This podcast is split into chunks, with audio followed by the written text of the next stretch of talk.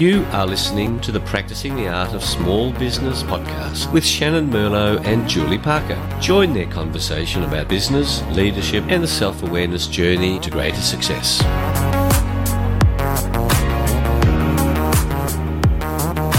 Welcome to episode 10 of Practicing the Art of Small Business. Hello, Shannon. Hello, Julie. How are you? How, I'm very, very good. It's and are you very good? I am very good, and I'm talking over to you. I was going to say it's been a couple of weeks since we've recorded a podcast because life got in the way. Well, actually, not really. Julie and I had lunch, which was on one of our on one of our uh, days that we had scheduled. So we had lunch instead, and then I had a a, a conversation with Julie that we decided not to record. And so it's been a couple of weeks since we've recorded. And um, so I'm excited about getting back on the mics and yeah. seeing where what where our journey goes today, Julie.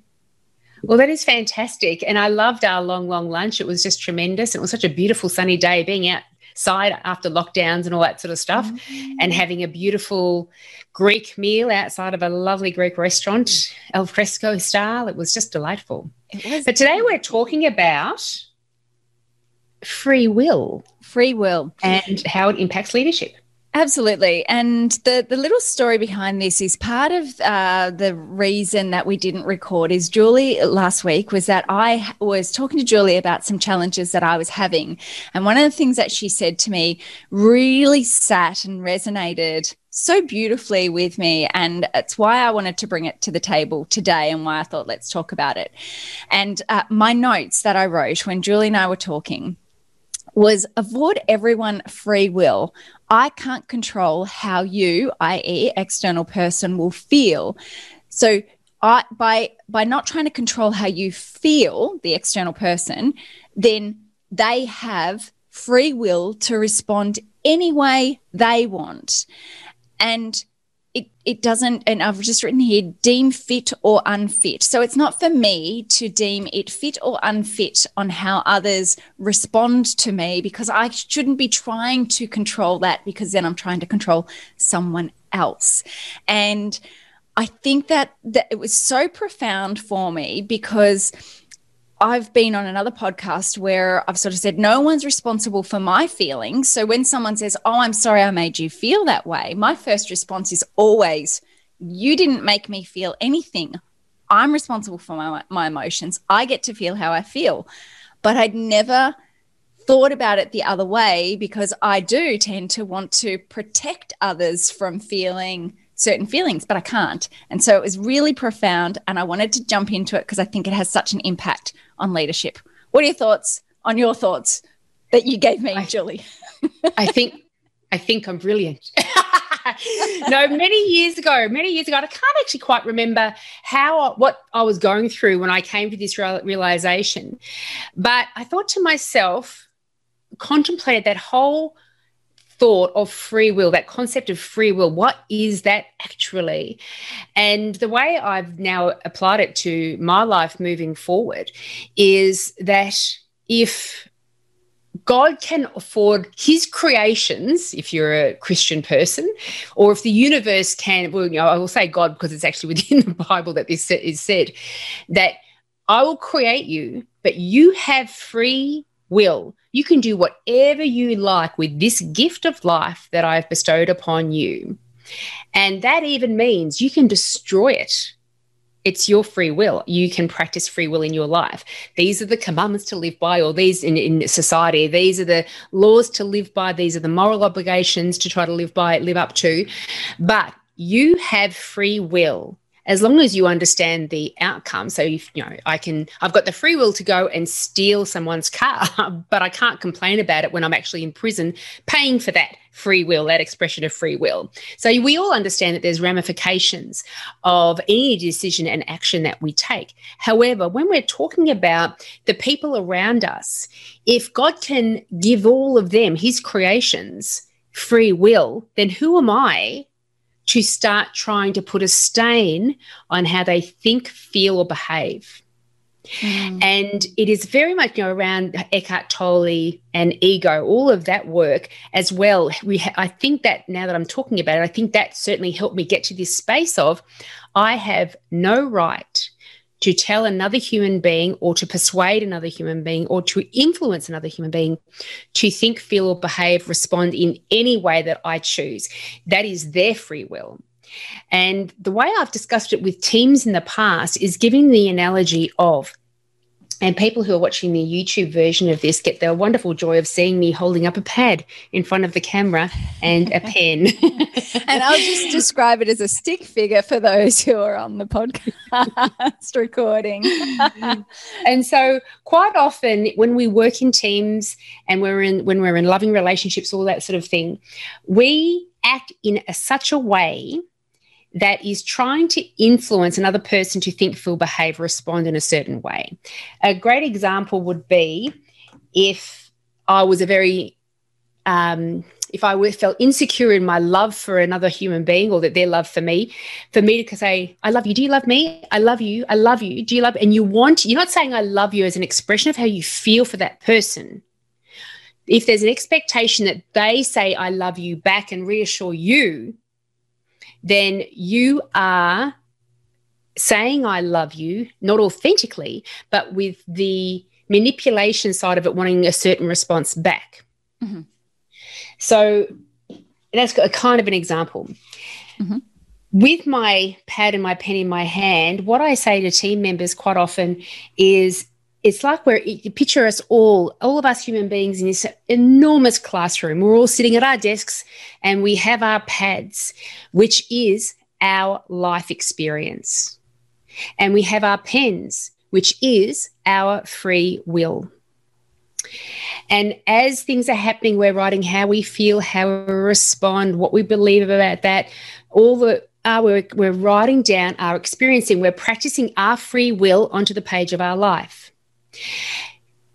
If someone had come would come up and take your pen and throw it across the room and use their pen and start scrolling along your page. So, practicing their imposing their free will onto your life page, your life experience, you would rightfully say, You have no right to do that. Get mm. back to your desk. Go pick up my pen, my free will, bring it, bring it back to me, get back to your desk. And so, to be very clear about we don't have the right. The only thing we have the right to influence is ourselves. Everyone else has the right to think, act, behave, respond in whatever way they choose.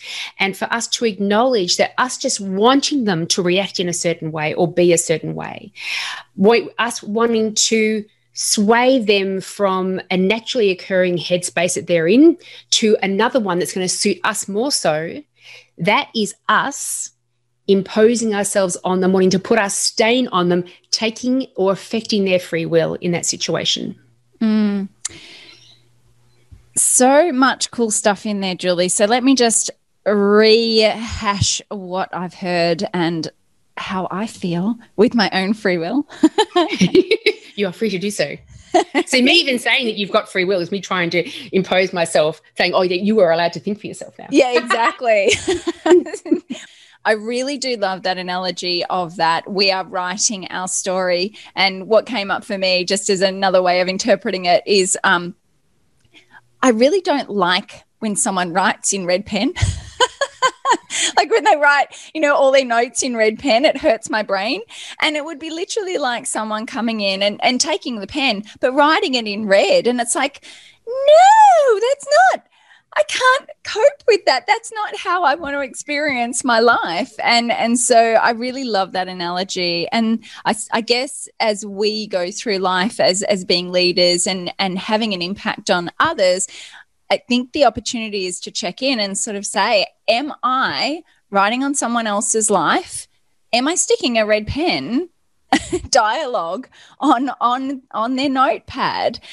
Because what's the impact of that? Are you going to get the best out of the other person if you are trying to red pen on them. And I suppose the red pen analogy is I'm just as I'm saying it out loud. You know, red pen analogies when back in school and you, your your teacher marked against your piece of paper that that was wrong and and they put a score on it when we're red penning it we're essentially saying you're not doing it how I want you to do it and mm. therefore I want you to change it and so for me also what comes up is really that comes into elements of control and attachment and our own neediness because if you're not like me then you're not good enough and therefore, I need you to change this so that you're more like me, so that I feel comfortable with you being different to me or mm. to how I think. I can't tell you how much I love the addition of the red pen on the analogy. you are welcome. I will be stealing that from you for future discussions I have around because that is exactly what it is. It is coming up and putting a red mark against it, saying that doesn't that's not right according to me. Mm. And that's what we don't have a right to do. Mm. You're very so welcome. when we talk about, I didn't actually say thank you, so I'm not quite sure what I'm welcome about. Thank I you. I that's just wonderful. I just free willed over you. You should be thankful. so,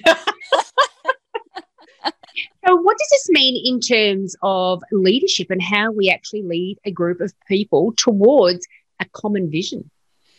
I guess coming into the detail to start off with, I don't know about you, Julie, but a lot of the times the challenge with leadership is this avoidance of having difficult conversations. And a lot of the leaders that I've had conversations with don't want to have those difficult conversations. And they always say conflict, and I always say conversation. It doesn't have to be a conflict, it's just a conversation, it's just an opportunity to share ideas. But I think that because we haven't dealt with our own internal fears, doubts, and insecurities, we go into these these conversations with apprehension around, well, they're going to potentially highlight to me the things that I'm not good at, that I'm already aware that I'm not good at. And I don't want to have that conversation because then they're going to throw that back on me and I need to control that. So I'm, I'm looking to control my fears. I'm not sure how they're going to react to things that I say. So I don't want to say them in the wrong way because I don't want them to react. And also, uh, can I trust myself to deal with the fallout? So I think that quite often from leaders in who have challenging or challenging, however you want to say it, situations where they need to have these difficult conversations, there's a real fear around the outcome of it. So, your question, which was about communicating the vision, I think that communicating a vision is easy. I think ch- in my opinion, um, the challenge is how do I communicate the vision to someone who's not on board, who I feel is going to be somewhat difficult to have the conversation with, who's going to challenge the the the vision.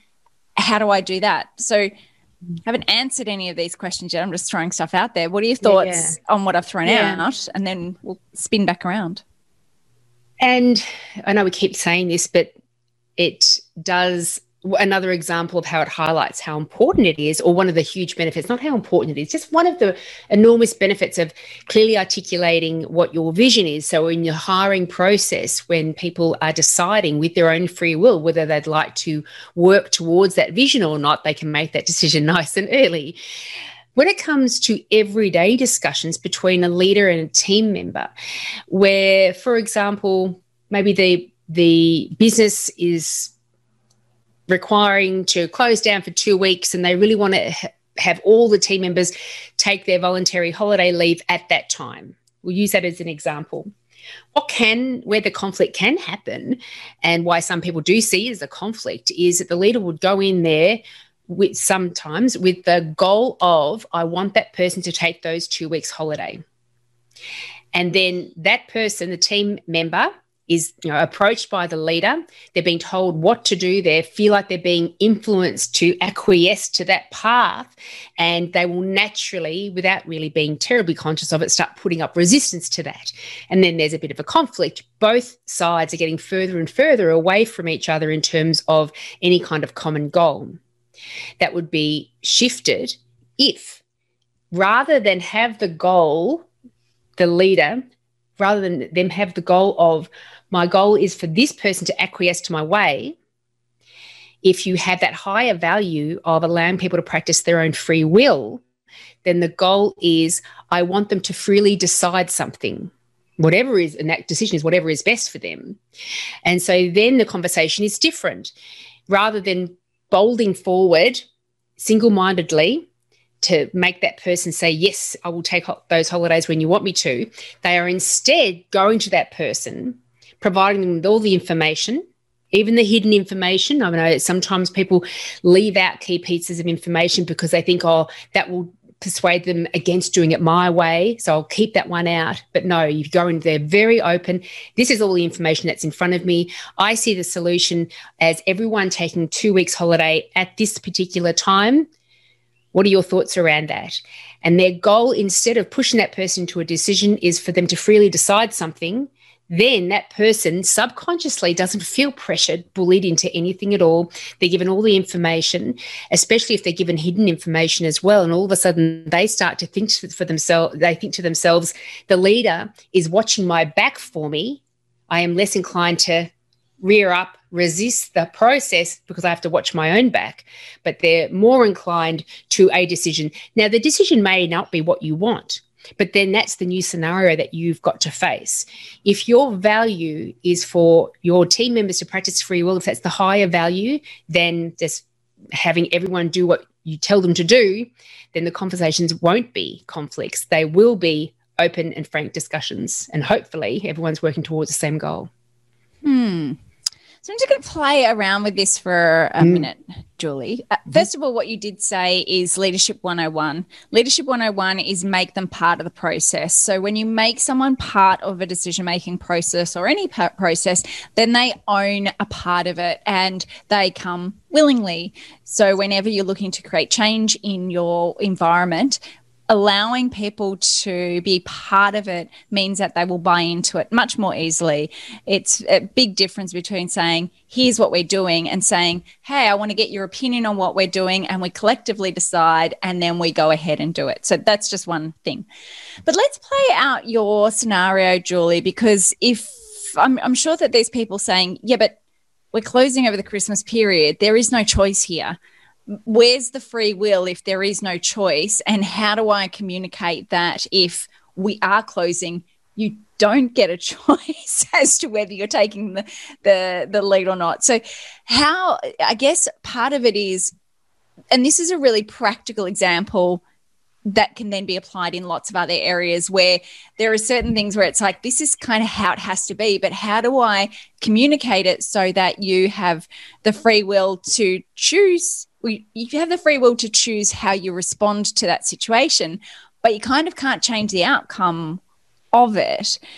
Um, so I guess if I was, if someone sort of said to me, hey, Shannon, um, they wouldn't, I mean, it'd be me having this conversation with me, but me telling me to take two weeks off, I'd be like, I'm sorry, what? I don't understand. I don't you understand. English. but you won't get paid if you work. and the difference would be um, and, and so maybe and, and i suppose that's the thing it's about uh, as i say that it's a little bit about uh, out, outcome consequence something what's the word something when there's consequence so yeah look we're going to close down i mm. can't pay you you can work mm. totally up to you how you deal with this situation is that what we're talking about or is it is there a, is there a I, better no, you're right. You're right, though, because how how do we apply this concept to all the scenarios that are laying before us? Because there's also the you must if you if you work full time for me, it's Monday through to Friday, nine to five.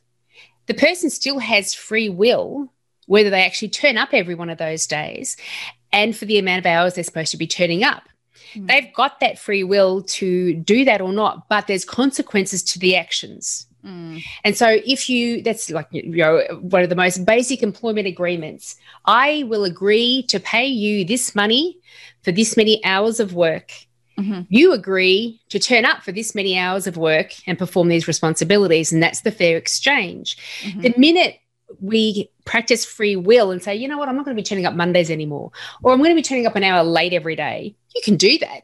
But there's consequences for it as well. And what I'm not talking about is punishing decisions that that person makes that don't agree with what you would like them to do. I'm certainly not talking about that whatsoever. What I'm saying is that there's such an awareness around their free will that you recognize the responsibility that lies within you that not only are you very clear in your employment of that person, saying, I need you to come in Monday through to Friday, nine to five every single day, apart from sick days, holidays, public holidays. But you, as an employer, see your responsibility that in order to create an environment where that person's free will is eager and willing to come into your workplace and help you achieve the business goals towards the business vision, then you're responsible for the environment that you create for that. Mm. Mm. so you can say, so you can say, we have now got to the stage where this business is going to be closing every year for two weeks over the Christmas period. We've never, done it before, so it's not a habitual thing that we can all of a sudden impose upon you. What I would like to do is have this happen every year. Everyone takes two weeks then, and then they've got complete freedom of when they take their other two weeks. How do you feel about that? And you can be more in more of a discussion around that. If they say, no, no, no, I must be working those couple of weeks, then as I say, that's the new scenario that you're presented with. And Fair Work and all of these many, many laws around employing people help direct what we're supposed to be doing in that space. So if you give enough notice, you can start permanently closing two weeks after Christmas every year. If you are within that notice period, find work for them, make that time useful. And then every year after that, that's the agreement moving forward. Mm. What you said there, Julie, is really interesting. And it's a big it's actually the theme of the conversations, all the conversations I had last week, which was about setting expectations. And I think that if we're really clear about what our expectations are and give the other person free will to choose whether they're willing to meet those expectations or not, then we're all going to enjoy the journey a lot better. I think that the hard thing is that often we we humans don't communicate our expectations and boundaries kind of come into that you know what am i willing to accept and what am i not willing to accept mm. but i think that it, the more that we can communicate this is how you know this is how i want my situation to be and here's how i uh, want it to look like, feel like, sound like in terms of your interaction with me, but you get to choose whether you want to do it that way. And you get to choose whether you want to stay on my boat or you can negotiate with me, hey, my expectations are this, and then have a discussion about, well, am I willing to come and meet your expectations and how do we meet in the middle? But it's through lack of communication of of what either of us want or or holding that this is my expectations and I'm not even willing to hear your expectations, mm. that's where conflict and con- where conflict does happen and it's not a conversation. What are your thoughts on that? Yeah, and I think that effective leadership, and I think this is effective for employees as well, that there's never an imposed direction but rather an invitation to come along and the invitation from the from the leader to the team member is saying you know there's a couple of weeks you know we've closing over Christmas time. I'd love it if you could take your two weeks off then as well, you know, barring any other thoughts that you may have about the situation. And this is the benefits of the comp to the company for this. This is how I came to my decision. So it's more an invitation to come on board. And just because when you consider it more of an invitation to come on board, you as a leader will naturally provide additional information that's helpful for that person to make a decision. Whether it, when it's just a clear direction, it comes out more of an order without all of the additional information. And so that other person doesn't get the opportunity to even come on board eagerly because they don't have all the facts and figures around it, all the, all the details around it. But I also think that just as employers have a responsibility to create an environment where that employee freely comes, turns up every day and delivering their best and strongest performance, the so so too the other way around that the employee is offering and the employer an invitation every day. Uh, I'm turning up like this every day on time. I'm being reliable. I'm completing my task to the best of my ability because I want to extend the invitation. That's me extending the invitation to you to continue hiring me long term. Mm just as again going on a little bit of a tangent mm. you you talked about giving orders and what i wrote down there for those who were watching me not looking at julie was a dictator. And you know there, there is a bit of a it, often when we're running our own businesses it's like well it's my way or the highway and if you don't like it then you can get off the bus. And i think that sometimes when we're running a small business it's really important to have people aligned. But what's the aligned with what we want so we talked about values and things like that and we do want to have people who hold similar values to us because it does mean that we have an easier more enjoyable more fun experiences as we're going on the journey.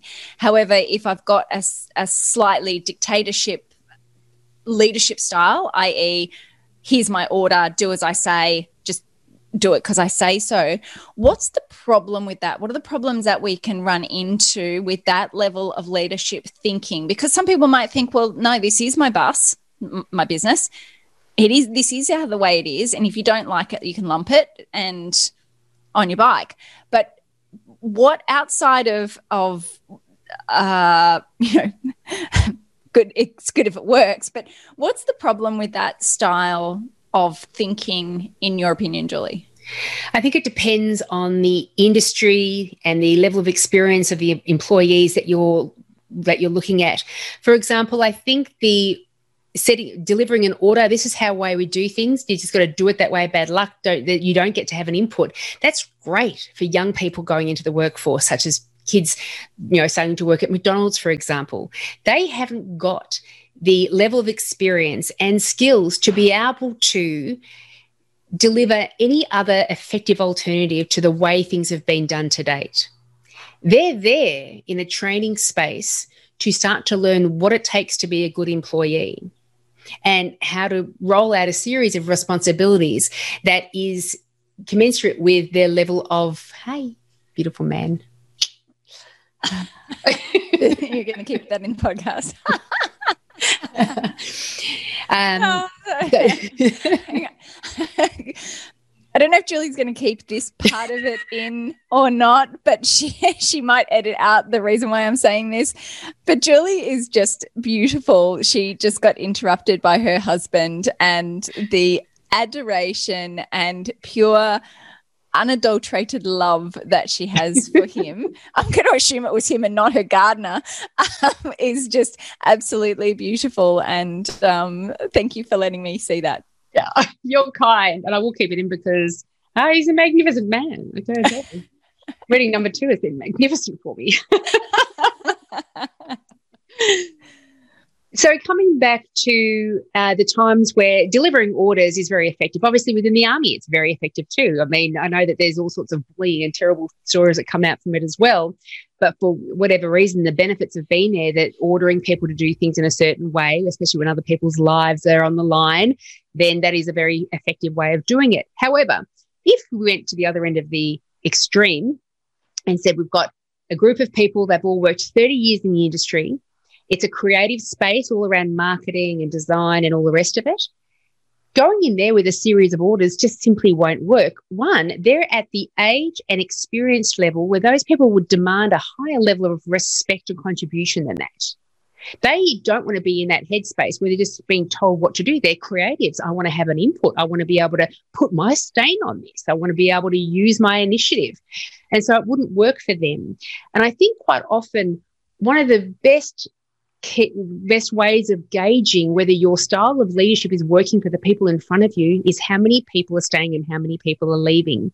Although I want to say that with a bit of a caveat as well.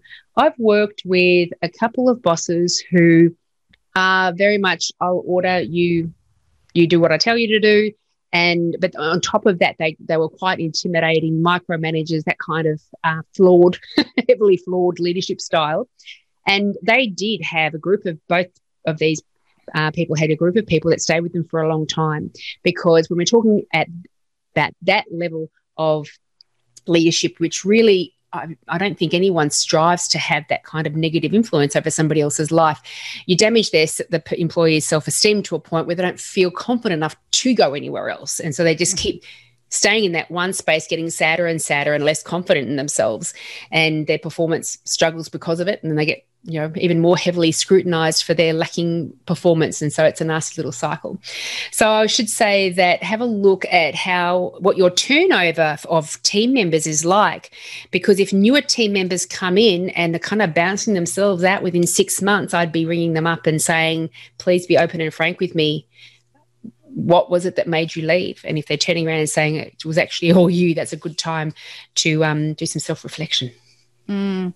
And if I just could come back a little bit and speak a little bit more to what we were mentioning at the start of this episode, Shannon, where free will and its relevance to trying to control or have an influence over the response that you're getting from the people around you. Because I think that's a really, truly freeing space that what does your communication look like? What space do you hold with people when you start acknowledging that that other person will react in any hundreds of billions of ways and none of them you have any attachment to? You're not trying to make them happy, sad, controlled, not controlled, anything. You're just letting it be without putting your hook into any part of that. Mm. What does this what space do you hold now? Mm. Because we do often as leaders make decisions based upon the presumed responses from the people around us rather than what's best for the company as a whole or other team members as well or whatever the decision may be. Mm. I think that's probably a really good place to wrap this one up. There was there was some other stuff that came up, and maybe there's a future podcast around learned helplessness and the risk of when we tell people what to do and consistently beat them down if if we have a habit of doing that consciously or unconsciously there is that learned helplessness style. And that means you don't get productivity from your team and your business doesn't progress further because people just become yes people and so if your business has stagnated and your employees are still there, but not really adding value to your organization, everyone's really safe. You're safe as a leader because no one's challenging you, but what's what's it costing you as a result? So we can kind of talk all about that. But I think mm-hmm. that there is that idea, just wrapping the this this session up, perhaps, Julie, is that we we want to go into these com- any kind of conversation with an idea around that we shouldn't be and i suppose if, actually i'm trying to control your free will by saying you shouldn't. But as you start to think okay am i projecting my stuff onto others in order to get an outcome that suits me best and there's mm. a it's art science in business because at the end of the day the buck does stop with us. And at the end of the day there's good reason why we make certain decisions. But what's the higher purposes of us being here? And what do we want from the people who are around us? Do we want people to grow and express themselves in a way that's going to help them to grow which actually then by virtue will help us to grow? So i think setting those expectations of this is what i'd like you know this is this is the situation. I loved your point around giving people more information than what we normally do. We often hold back on certain key parts of information. So giving all of the all of the information so that then people are informed around why this is a desire. But to give them free will to be able to digest what they've heard and be able to make decisions and be able to feel and react if that's their if that's their reaction if, and and respond and to feel and to blame and to to what have you because that's their free will. What we do with that that's okay. We can figure that out as we go along the journey but by trying to control them before it even happens doesn't allow any of us to grow and the final the final point is really around the attachment to people's responses. And we could probably go on a deep dive around attachments and the, the whole impact of our attachment to others. But that point that you made of what space would we hold if we weren't attached to the outcome or we weren't attached to their response of what we want it to be. What would we do differently? And I think just thinking around that, there is a real opportunity for opportunity for us as leaders to just sit in that space of our uncomfortability because we don't have certainty of how it's going to be, and we're not actually trying to control others to give us that certainty. So there's real opportunity in embracing the uncertainty around those situations. So there are my thoughts on today's podcast. Oh, I love a good summary. That was beautifully done. Thank, Thank you, so much for that. well, I I don't wish for you anything, Shannon, because it's your free will to experience whatever you like. However, I'd like to create the environment that you want to come back for episode 11, which we're recording in about five seconds' time. Thanks, Julie. Thanks, listeners.